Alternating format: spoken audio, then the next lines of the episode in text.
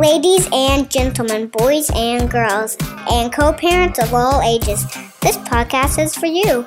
Introducing and the center ring, the amicable divorce expert, Judith Weigel.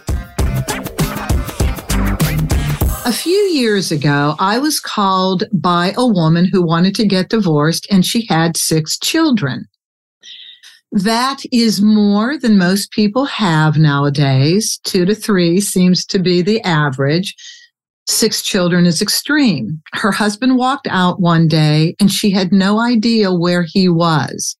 When she came to me to file for divorce, she said, I want to tell you why I think I have six children. I love them all, but my husband is of a certain culture that enslaves women by the number of children we have so that I cannot have a life of my own. I cannot go to work. I cannot have my own money. And I am so involved in taking the children to doctors and play dates and school and everything else that they're involved in that I cannot be an individual. Along with I had no free access to a community bank account. I was given a stipend, an allowance, if you will, each week. And I had to account for what I bought, even food wise, down to the last grape. I had to account for it. She said, I feel like I've been in a cult. A couple weeks ago, I got a call from somebody else who just graduated from high school, got married, had four children. So only a call, uh, only a high school education, no college, no work experience. And he just said he was filing for divorce, leaving her with no means of anything. Mm-hmm. This is our topic for today. I have with me a most unusual person. Her name is Kelly Thiel. Welcome, Kelly. Thank you. I'm delighted to be here. Well, this is, thank you. This is great that you've assigned the time to be with us. Kelly has been a member of a cult. And what I just described to you with these two women who came to me, they expressed their lives as being in a cult, enslaved to somebody else, and had a hard time extricating. So, Kelly, you actually did belong to a cult, didn't you? Yes, I did. I was involved in the uh, cult that a lot of people have uh, seen on television in The Vow and Seduced and um, many other programs called NXIVM. Okay. And when were you in NXIVM? From when to when? So I joined NXIVM at uh, beginning of 2016. I think it was January of 2016, and extricated myself at the end of the beginning of 2018. Okay, so two years, two and a half years, something like that. Two, I'd say about two two years. What is NXIVM? So NXIVM was originally when I joined a self awareness uh, organization. They were teaching classes on human potential. I was looking for something to sort of uh, grow myself as a person. I was a little bit vulnerable because I was feeling like I was missing something. So along came a recruiter who introduced me to these classes. And I started taking them in Los Angeles. And I thought they were wonderful because they really were helping me and the people around me to grow in the beginning. So in the beginning, it was very, you know, it was very kind of innocent and exciting at the same time. You know, you don't just kind of wake up one morning and join a cult. I joined a ideology. I joined a self-help group is what I actually joined. And you did it for one intention, but you were actually being seduced, kind of, it sounds like over time, people were being recruited into this organization to buy the curriculum to make money for the organization. Okay. After a while, there was a separate group of people who were in they were uh, recruiting women within the organization so if you had just taken classes for example and went on your merry way you would have taken some tools worked them into your life said that was a great experience and you were done with it I decided to stay in the program. I became a coach. I was asked to become a coach became a coach very quickly, and then stayed in the community and became very indoctrinated into this system unknowingly. So um, it was a very it was a slow process. It doesn't happen overnight. Right. And exactly. So you don't realize that you are being, your power is slowly slipping away. Similar to these marriages, probably it, that's what I was just thinking. I was thinking, God, this is just like dating. So you are, I mean, you are pleasantly engaged yes. uh, with somebody. This is all new. This is fun. This is wonderful. You want to have a relationship. More than likely, you'd like to get married, possibly have children. And so this is a dream come true. It's satisfying what you would like. So you wanted to work on um, uh, what did say again what you wanted to work on. What was your initial goal? So my initial goal was to make myself a better person and to be able to give that back to the world. So in giving back to the world i mean learning this curriculum that i thought was helping myself and anyone that would come along and i wanted to be able to teach that to people. So i wanted to help uplift everyone around myself as well as myself. Okay, this is fascinating because you were married at the time. You're still are you still married to the person you were yes. married to back in 2016? Yes. And there were children? You had yes. already had children? Okay. And only because I've talked to you before, it sounds like you have a very stable life, a very successful husband, and you seem to be a very successful, intelligent person. Why did you feel you needed help being a better person? I am fascinated by that. Yeah, uh, that's a great question. So, as a small person, you know, probably when I was six or eight years old, I started really having a lot of questions about the world. I really thought a lot about what comes next? Why are we here? What's my purpose? Maybe not as directly as that, but as I got a little older into my teenage years and started reading all everything I get my hands on, really about how to be a better person, how to figure out what comes next. What is my purpose? What, why am I here on this planet? And how can I help other people? So that's kind of, I'd been seeking that for a long time. I went to the Philippines. I worked with some psychic surgeons. I went to Tibet. Uh, worked with the monks oh and gosh. learned all about meditation and visited the temples. I actually got to meet the Dalai Lama in San Francisco. I had worked. Oh my God. Okay. So hold on. Mm-hmm. Bucket list. Would I love to do that? I'm so envious. Just keep going. My God, this is so great.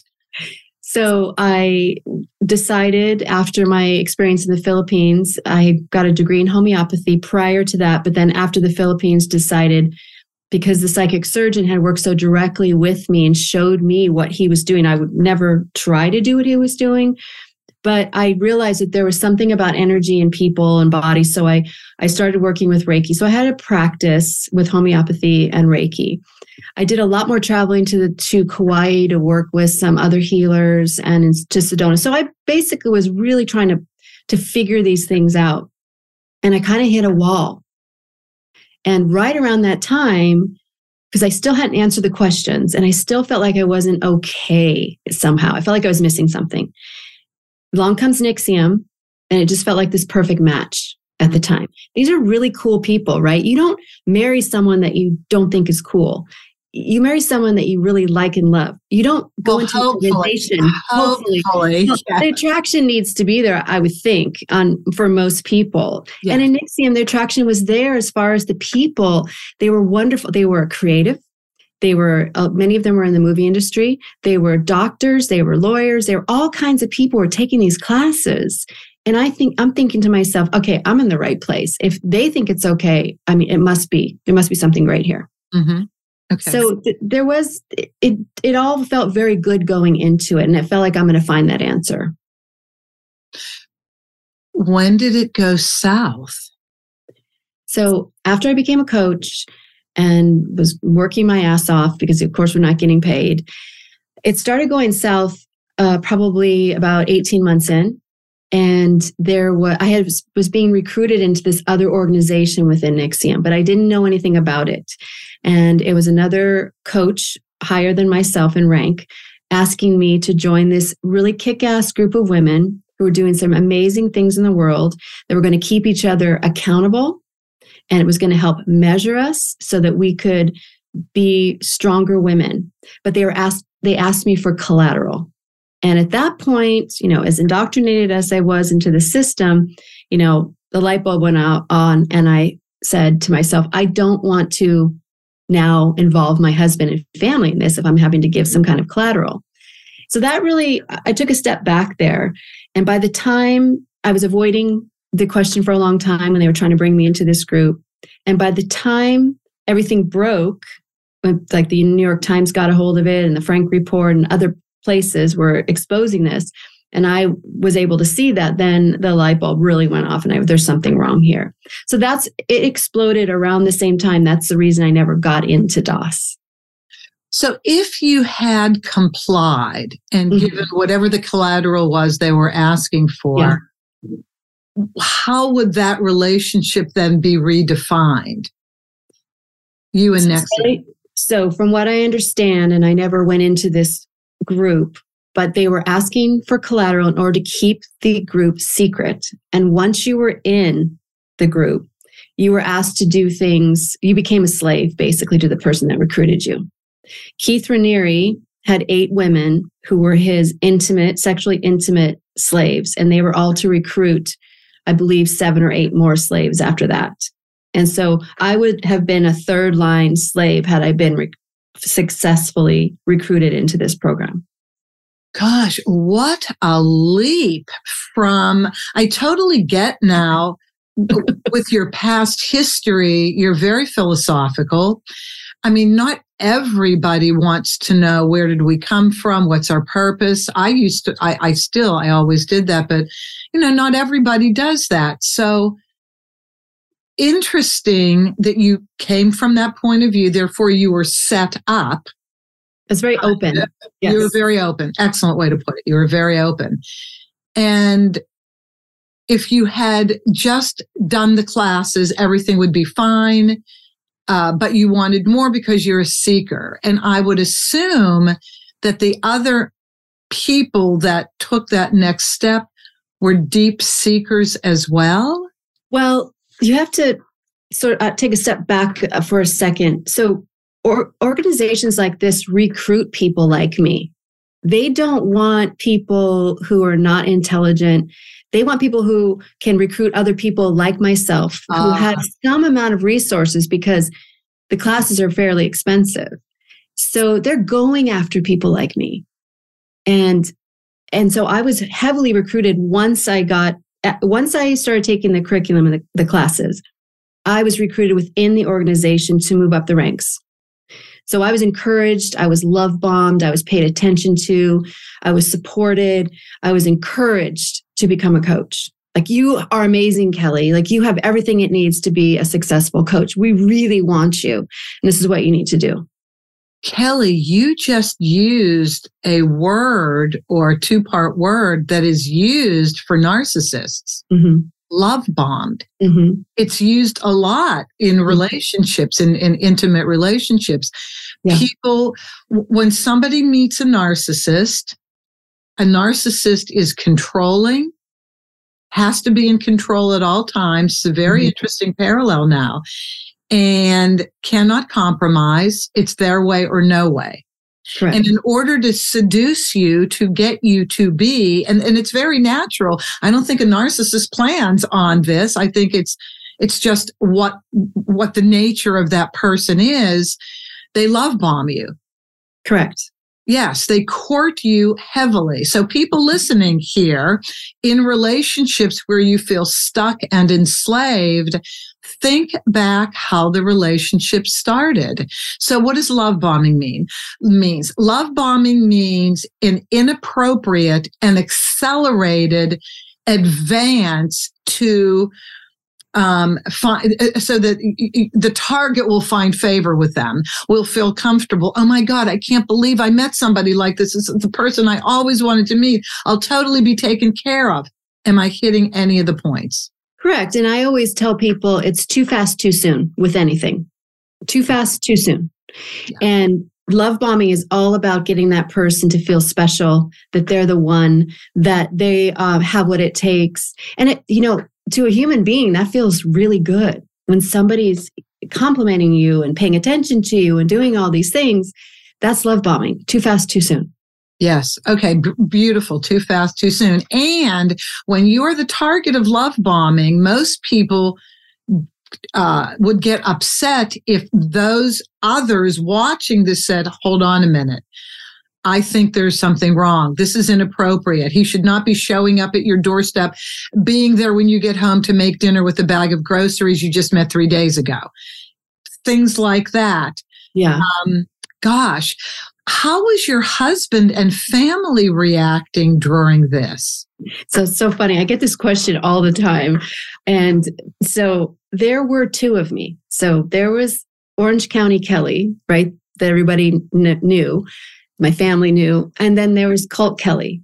And, and I only behaved that way when I was around that organization because coming home and using the language of the cult, using, uh, the ideology didn't work at home because nobody understood the language and my friends didn't understand the language so i didn't recruit people who were not super interested in what i was doing and i kept it separate in a sense that if you if i were trying to recruit you and talk to you about and you were not interested and you're just like mm, i could tell so i'd leave it alone and go back to orange county kelly and just be in in, in rapport with you in the way we always had been but if you had any kind of instinct or wanted to do it, then I would I would know that and I would I'd bring you along. So I kept it very separate.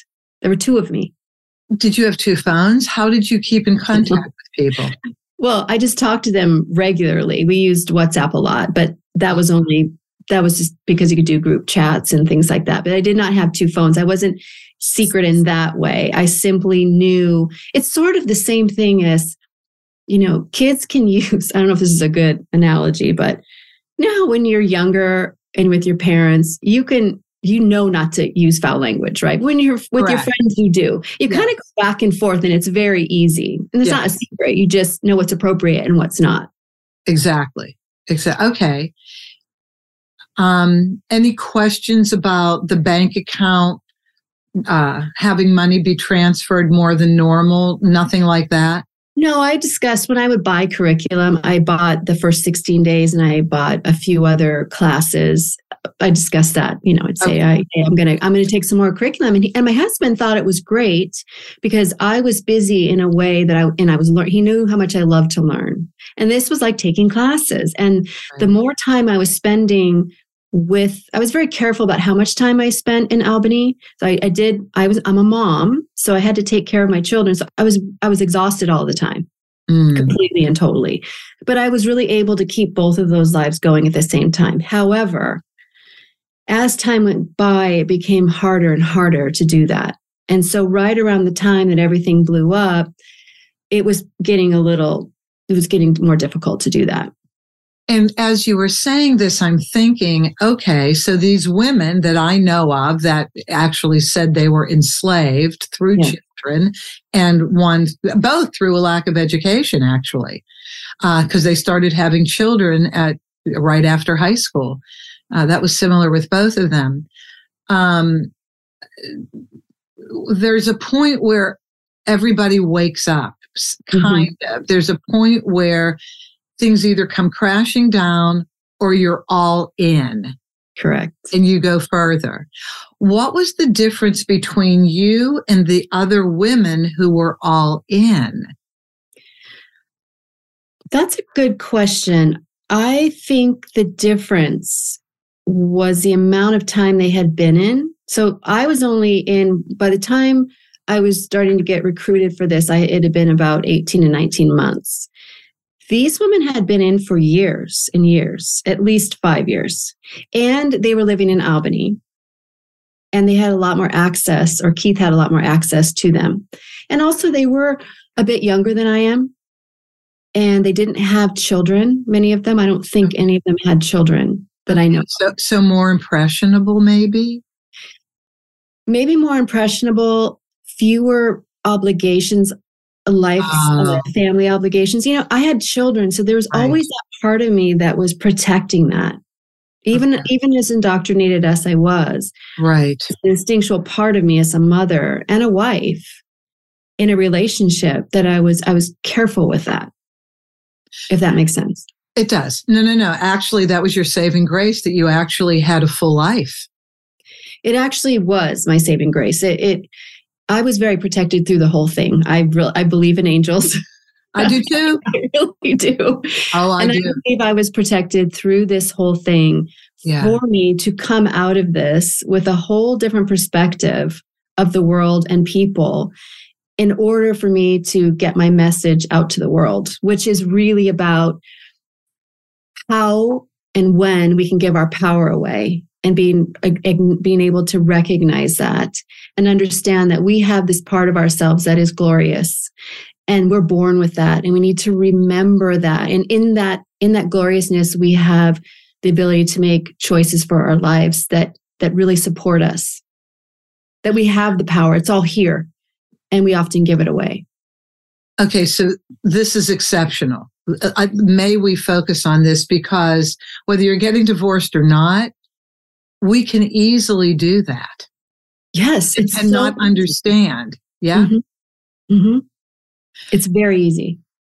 In relationships, I think this is one of the hardest things about interpersonal, intimate marriage relationships is where where's that line that we nobody can cross um, that would literally change who we are as individuals, giving ourselves away, not saying what we think, not doing what we do. Now, I know in relationships, there is compromise. And how long have you been married, Kelly? 20 years. Okay, so you've been married a long time.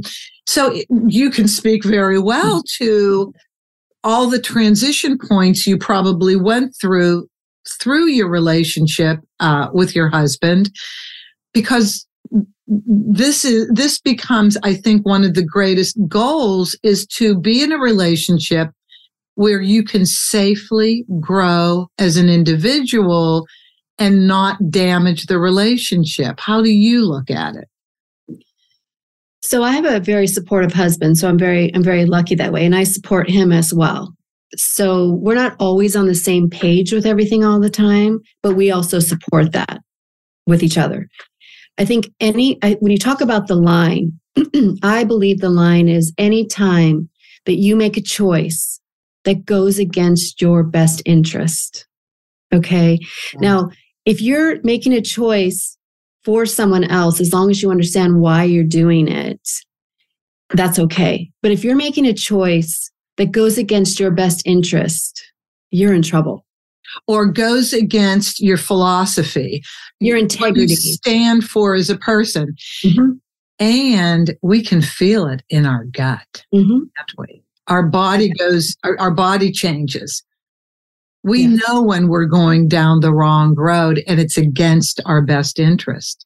Exactly. So if somebody's asking you to do something that goes against what you believe in or who you know yourself to be, or you compromise your values or your integrity on a regular basis, you are slowly giving your power away.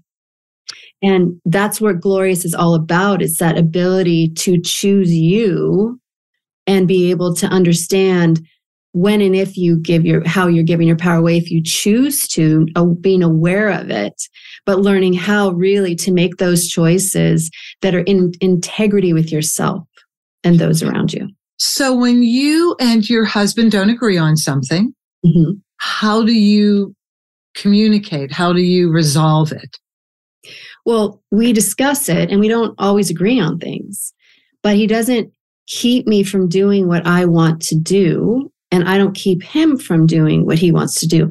But our values are pretty much in line. Mm-hmm. So our values kind of uh, our kids usually come first. That's that's the top of the value system right now, and and then after that, it's like it's supporting each other and understanding how much each other needs, and we ask for what we need. So it's it moves around all the time. So it's never all the same. And like I said, we're never always on the same page, but that's okay. We're never going against each other. In values, i- i- right? We're never asking each other to go against our own values. Okay. So with the children, you kind of have to come to some level of compromise. Mhm. The, the college they're going to go to, the thing they want you to buy, wh- whatever. So I, I would assume it's somehow you both compromise on that.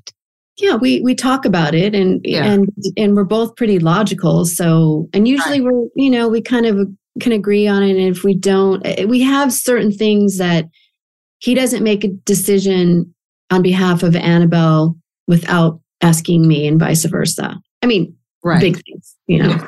Right. Okay.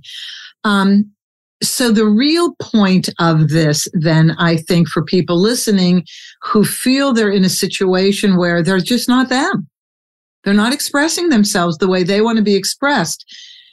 Was there ever a point in your relationship where you were afraid to say what you thought and express yourself? But but that's not really how I feel. Here's how I feel. In my relationship with my husband, hmm no, I'm pretty. I'm a pretty good communicator. So I've never not felt I could say how I felt about something. you were never fearful of his reaction that if you expressed yourself you would lose him or Never. something. No, Mm-mm. that's a key point see that's a really big key point in but in the cult, but in the cult, absolutely, Uh-huh. absolutely, that would happen. an example For example, if I questioned what was going on, Mm, if I asked certain questions about the way things were going, uh, what is Keith really up to? I've heard this, that, or the other about him. I would be shut down and told, why do you need to know this information? Do you even have data on this information? If you don't have data, then you shouldn't be talking about it. Now we need to get back to you, Kelly, and look at your weaknesses because we're here to work on you. So it all be turned around back to me. And if I continued on down this line, someone higher up in the ranks would come and talk me through the same thing, get me back to looking at myself. And I imagine that if I continued to do it, I would probably be asked to leave the community. If you really were out there and causing problems within the community, asking Right. too many questions, you'd be asked to leave. So there's always that fear. So I did not ask, I did ask some questions because that's just me, but I didn't ask, I stopped. You know, I knew how far I could push it. right okay so as you're talking about this this is brilliant and i started relating this back to divorce situations mm-hmm. uh, uh, so I I- listen. I don't want to scare any of you listening about this thing called cult, but with embodied within the concept of cult is control, so that you can't express yourself and so that you can't freely live. And I'm going to give a very common example of. Still, many women are given budgets and allowances to live on, and they don't have access to the uh, family bank account. Their Mhm. name may not even be on a joint account. They Right. only get their money from their other spouse. And Mhm. when they ask, can I have access to the joint bank account? I would like to make up my own mind about what we need. Um, I think I'm pretty good at it. Why do you need to know?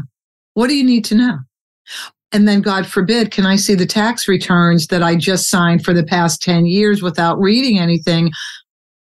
That's a big blow up. Or if they try and call the accountant, you know, I just need to understand the family finances.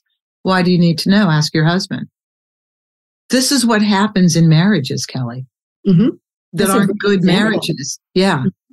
So, so cult equaling control beyond healthy. I mean, what is control? I mean, how much control is even healthy control in somebody's life?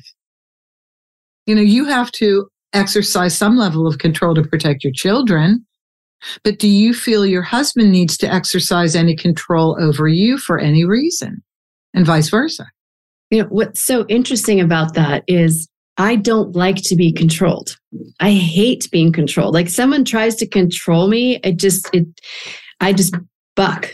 But in the cult, I allowed myself to be controlled because I believed that I was doing something that was helping me to become a better person.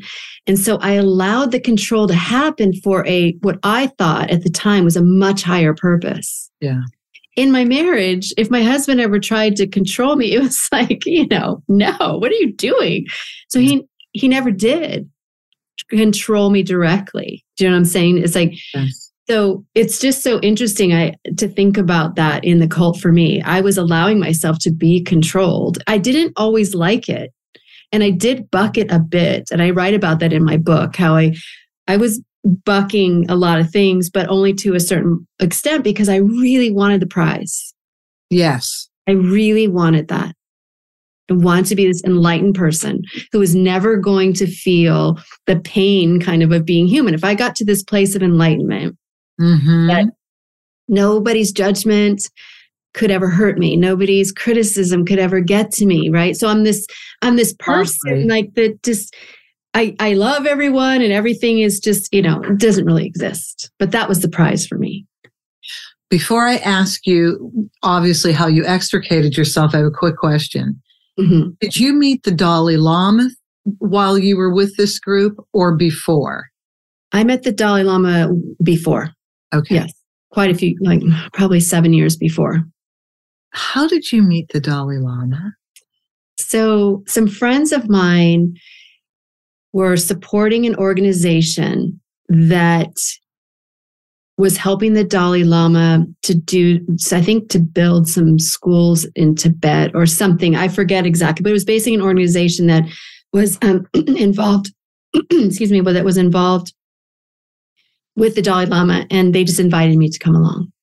And so he was speaking in San Francisco before probably 10,000 people in a big auditorium.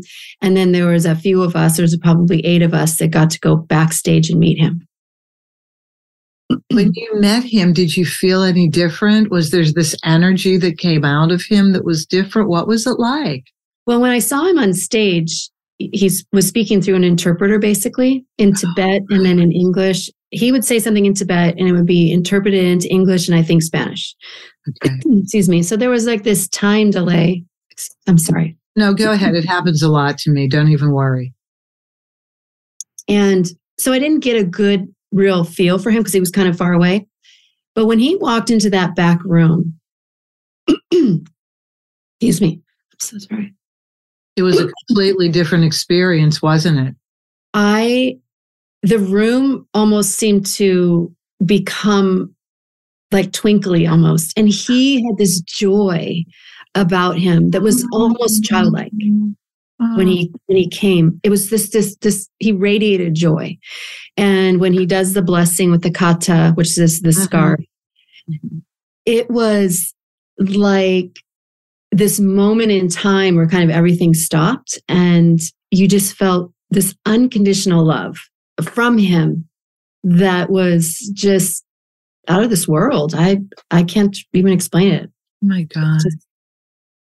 You're so lucky. You're really lucky. Oh my God. I, I, that I'd have never spoken to anybody who's actually met the Dalai Lama. So um, pretty cool. Great. Yeah. And he just really, when you're after you meet him, you just feel like something really special happened. And for you as a truth seeker, I mean, that was the one of the ultimates, you know, one of the pinnacles, I'm sure. I, and I'd been to Tibet uh, two years before. So, would you go back again a third to time? Tibet? Oh, definitely. Yeah. It was that great. I, I loved it. It's changed a lot since I went. Apparently, Lhasa is a very different place. But it was so special, and the people were so amazingly involved in their evolution as a human being. Mm-hmm. It was very, very special. And to see the temples and just the history, the history is pretty traumatic after the Cultural Revolution. Right. But just to be able to experience that. And one other thing that was really fun one of our guides, his mother was the uh, called the Mother of Lhasa. And she had helped the Dalai Lama back in the 19 50s, I guess it was, mm-hmm. to escape Tibet. Oh. she had us in for tea. Wow. And she took me over to, you're not allowed to have the pictures of the Dalai Lama anywhere, really. You're not? And you couldn't. And so she had it covered up and she took me in this room. She says, The Dalai Lama? And she opens it up. I said, Oh, the Dalai Lama. And she just, you know, they have to be careful about showing his picture because of the Chinese government. Uh, oh, okay. All right. I understand. All right. So let's talk about what that process was in which you extricated yourself. Well, so you weren't going to take that step about providing collateral. How did you handle this? Uh, I avoided. I avoided the phone calls and the person that was recruiting me for a couple of weeks. And then when someone called me from Canada and they said, Have you seen the Frank report? You have to check out this link, but don't tell anyone that I told you because they'll get, they'll come after me. I had no idea what she was talking about. I clicked on the link to the Frank report, which is a blog in, uh, based out of uh, Albany, New York, and, or somewhere in New York. And I saw the article about sex slaves. I'm like, this is baloney. This can't be real. Excuse me. And I saw the word collateral and everything was like, my world started spinning because, oh my gosh. So I called the person who was recruiting me and I said, Is this what you were talking about? And she said, Yes. And I was just floored, absolutely floored. And from that point, it was a matter of getting information, calling people who really didn't want to talk, who were not talking about it or were trying to talk me out of it. It was all became very secret. No one knew who was in, who was out. So it was really this. Cra- Imagine you have a village of people and you just throw a bomb in the middle of it. And everybody scatters. It was like that. was it once you came to that realization? Did you just stop accepting phone calls and emails and whatever, and it, it eventually died off? In the beginning, uh, I talked to a few people and then I started sort of being more select about who I was talking to because I wasn't sure what was going on. And we're still trying to get information at this point. We're trying, I'm trying to get accurate information. Everybody's story is different depending on how much people were willing to actually look at this. Some people were unwilling to look at anything about Keith and they were just staunch believers and that could never happen. Some people were in the middle and some people were running already for their lives. Everybody was scared because nobody knew what was happening and what was true or not. Everyone was, like I said, afraid to talk to each other. So it was a process. And being indoctrinated or getting a divorce is a process, right? You don't just never talk to the person again. Usually. Right. Usually there's a there's some talking and it's a slow. Well, especially if you have children, you have to co parent. Yeah. And then there's a slow extrication of right. the relationship itself. Right. And that's what happens in a cult. Uh, you start to extricate yourself from it. And it's a slow process because you're still indoctrinated. So you still believe on some level that what you were doing was right. It doesn't just boom, you're out. Exactly. And that is what it's like in a marriage. Once you wake up to, oh, maybe what I've been accepting isn't really right or healthy or appropriate. How do I get out? Right. And you don't, yeah. and you question yourself and you doubt yourself and you wonder, was it really me? Was it what, what, you know, so it's, it's you almost, you have to re educate yourself mm-hmm. bring yourself back into you and get to know who you actually are again. Because in a narcissistic, ma- abusive marriage, you lose yourself. And in a cult, you lose yourself. And you have to bring, you have to find that person again. And it doesn't happen overnight. No, it doesn't. It does take time. And did you, in that slow process, uh, did you ever say, well, wait a minute. This can't be. This is ridiculous. No, let me just go back. Was it a? It was a two steps forward and a half step backwards kind of thing. In some ways, it was. I didn't leave right away. I didn't leave for another three months. So I mm. actually went and did another coaching uh, curriculum session in Albany. Okay. And, it, and when I got to Albany, is when it really started to explode because people were running in and out of the center. I mean, people were like crazy. So I it was sort of two steps forward, one step back in the sense that I questioned myself a lot. Is this really happening? Now you have to remember too at this time, or I'm going to share with you at this time that he had not been indicted. There had been no criminal charges. Nothing had happened like that. The police had not come after him yet. So we're all wondering if this is really happening, why aren't the police involved? Well, with a criminal investigation like this, they have to get their ducks in a row. It's a process as well.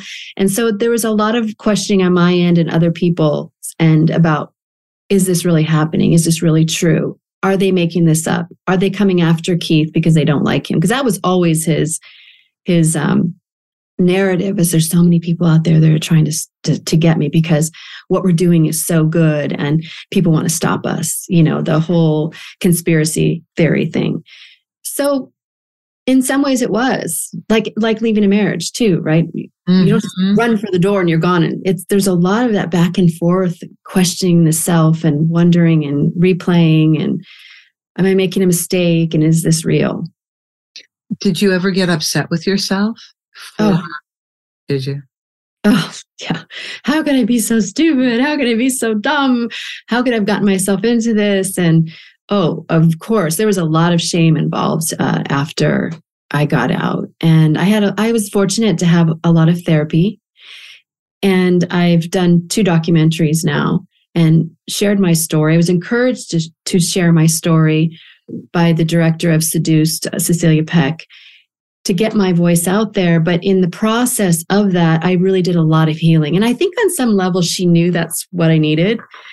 Now, of course, she she's she's a director and a producer. She's not a therapist, but you know, she knew that by me telling my story in this way was going to help me, and it really did. Oh, you know, absolutely. Once we make ourselves vulnerable, mm-hmm. it's a release beyond belief. And then it bolsters the courage that we have going forward because we just lived through something extraordinary and mm-hmm. we came out on a good side.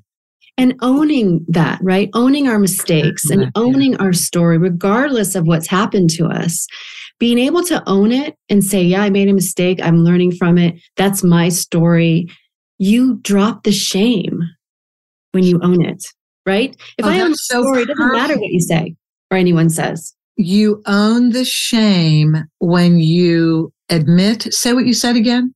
So when you own your story, right? You drop the shame That's because it. what keeps you from owning, owning your story is the shame. So if I own my story and it's mine and I'm taking all responsibility for it, the good, the bad, and the ugly, yeah. it doesn't matter what people say if they want to criticize and judge it. It doesn't really matter. Will it hurt if people say you know judging things? Yes it's not fun to hear but i've owned this. I already know what i did right? It's mine. I did it and i'm moving on and so since we're talking about shame for a second here which is huge i mean i'm no stranger to shame and nobody is we all if we live a long enough life we'll do things that we can't yeah. believe we did oh my god how could i be um, with people in marriages who mm-hmm. got into the marriage for what they considered to be the right reason. I really want to be a mom. I want to be a great wife and this would fulfill me. And so you go with the person that you think is the right person for you. Sure. It, just like you, you were looking for a greater good. You wanted to be a better person. You wanted to do the best you could for the world. So your reasons for getting in the relationship, like people's reasons for getting in a marriage, are for the good. And so that unto itself, I'm wondering, will help you to stop punishing yourself with the shame. Well, people make choices in the moment that are the best choices. They don't make purposely bad choices. So we make our choices in the moment because we think they're good choices. And then they turn out maybe they to have effects that are not so good mm-hmm. later down the line. And so as human beings, we are failure machines, right? We're constantly failing. But if we can't like understand that, oh yeah, I made a mistake. Okay, everybody makes mistakes. I'm human. I'm not trying to be anything other than human. Then you can sort of own you can own that failure and say, okay, that that's just part of who I am as a person, and you can move on. Own that's owning your story and that's dropping the shame.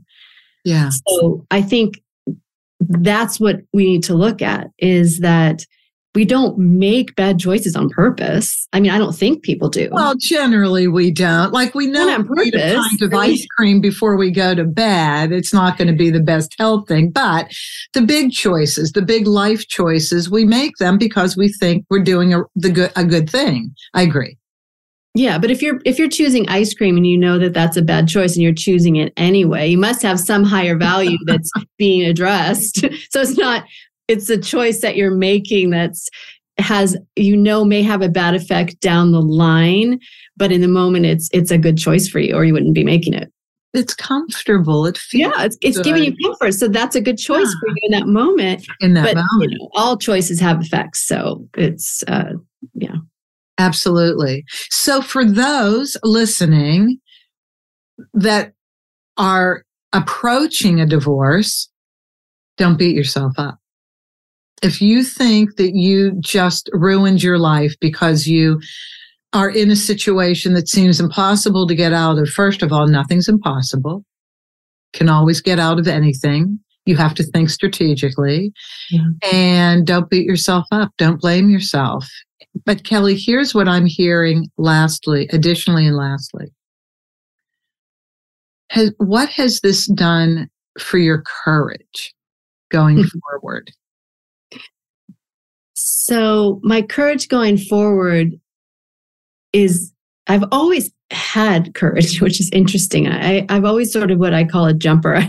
I jump into situations I don't always know what's going to happen because, but as far as courage goes, I'm more courageous now because I have survived this huge failure. There's a public failure. It's not just a personal failure. It's a very public fa- a failure. And so I've survived it. So now I know that I can from there keep going. So it's it's built my courage in a way. And I think going and I've been through a divorce when I was much younger. Mm. And I've been through um, a husband dying of alcohol and drugs. And I've been through some pretty big failures. And I really think that when you can survive a failure, sometimes when you're in the middle of it, it's hard to see. But once you get through it, you can look back and say, damn, I did that. And now I know that I can survive that. I can move forward with much more confidence and courage to make take some more risks and do things like that and knowing that you know I might fail again but I survived that one back there those two back there so I know if I fail again I'm going to be okay so I think it has a lot to do with that Yeah, I, I, I so completely agree because I've interviewed other women on this podcast who have simply been through divorce and wanted to share their story. And each and every one said basically the same thing. They came from a big home and had to pare down and it was the best thing that could have happened to them because in that they mm-hmm. realized that's not where their happiness was the big home i mean come on it's it's a structure. Home is in the heart home is in the relationships that you have and that home can mm-hmm. be anywhere.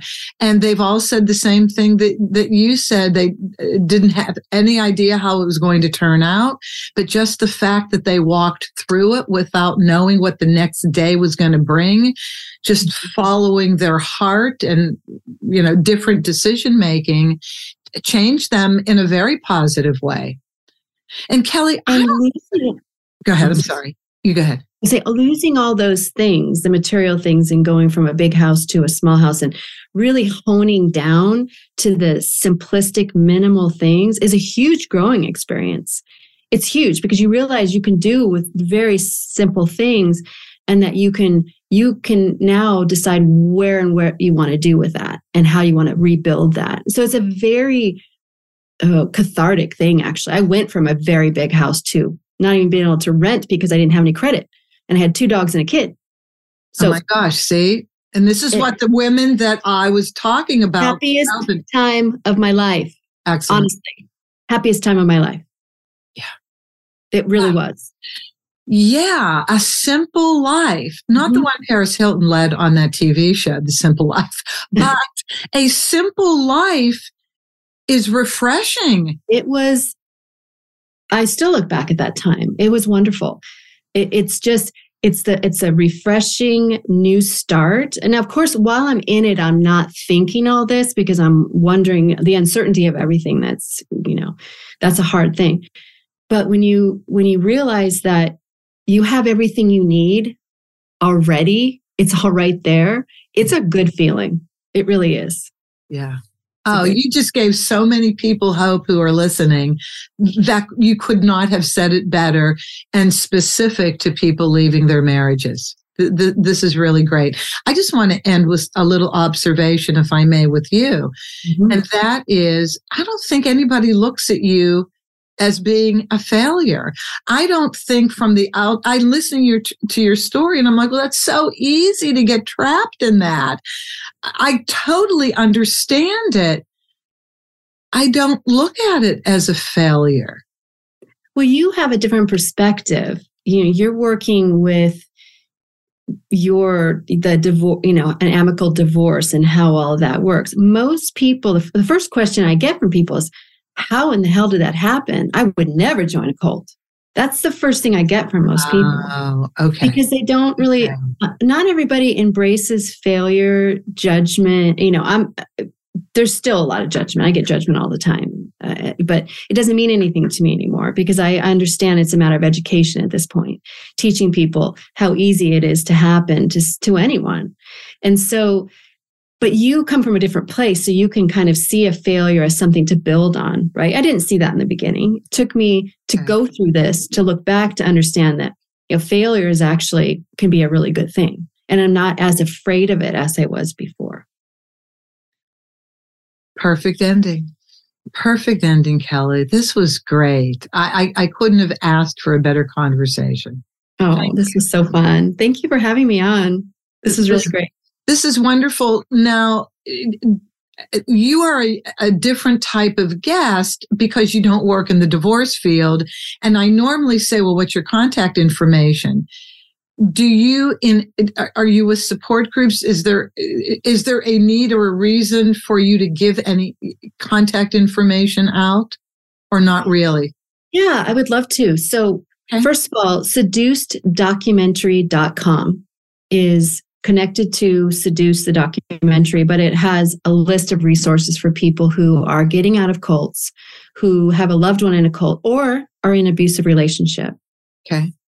KellyThiel.com is my website where you can find my book, which talks a lot about failure and getting back up again.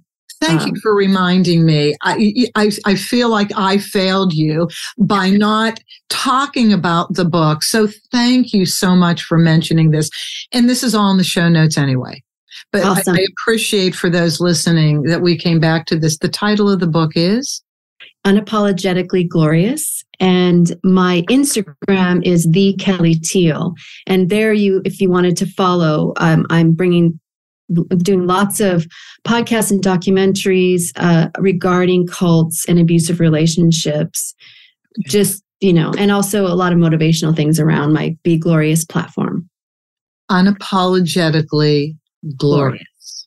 Okay, th- th- this is excellent, and it all will be in the show notes. Thank you again, Kelly. This has been a, a very unusual and exceptional conversation. This is really fun. This is really great. Thank you so much. You're welcome. And thank all of you for listening, as I always do. If you would like to make any comments about this or suggest other topics for me, you can reach me through my website and email judith at theamicabledivorceexpert.com judith at theamicabledivorceexpert.com or just go on the amicable uh, amicabledivorceexpert.com website and you will see on the episode page SpeakPipe and that's how you can communicate with me as well. And as always, have an amicable day. That's our show for today. Thank you for joining us. Be good to yourselves, be kind to your spouse, and cherish your children above all else.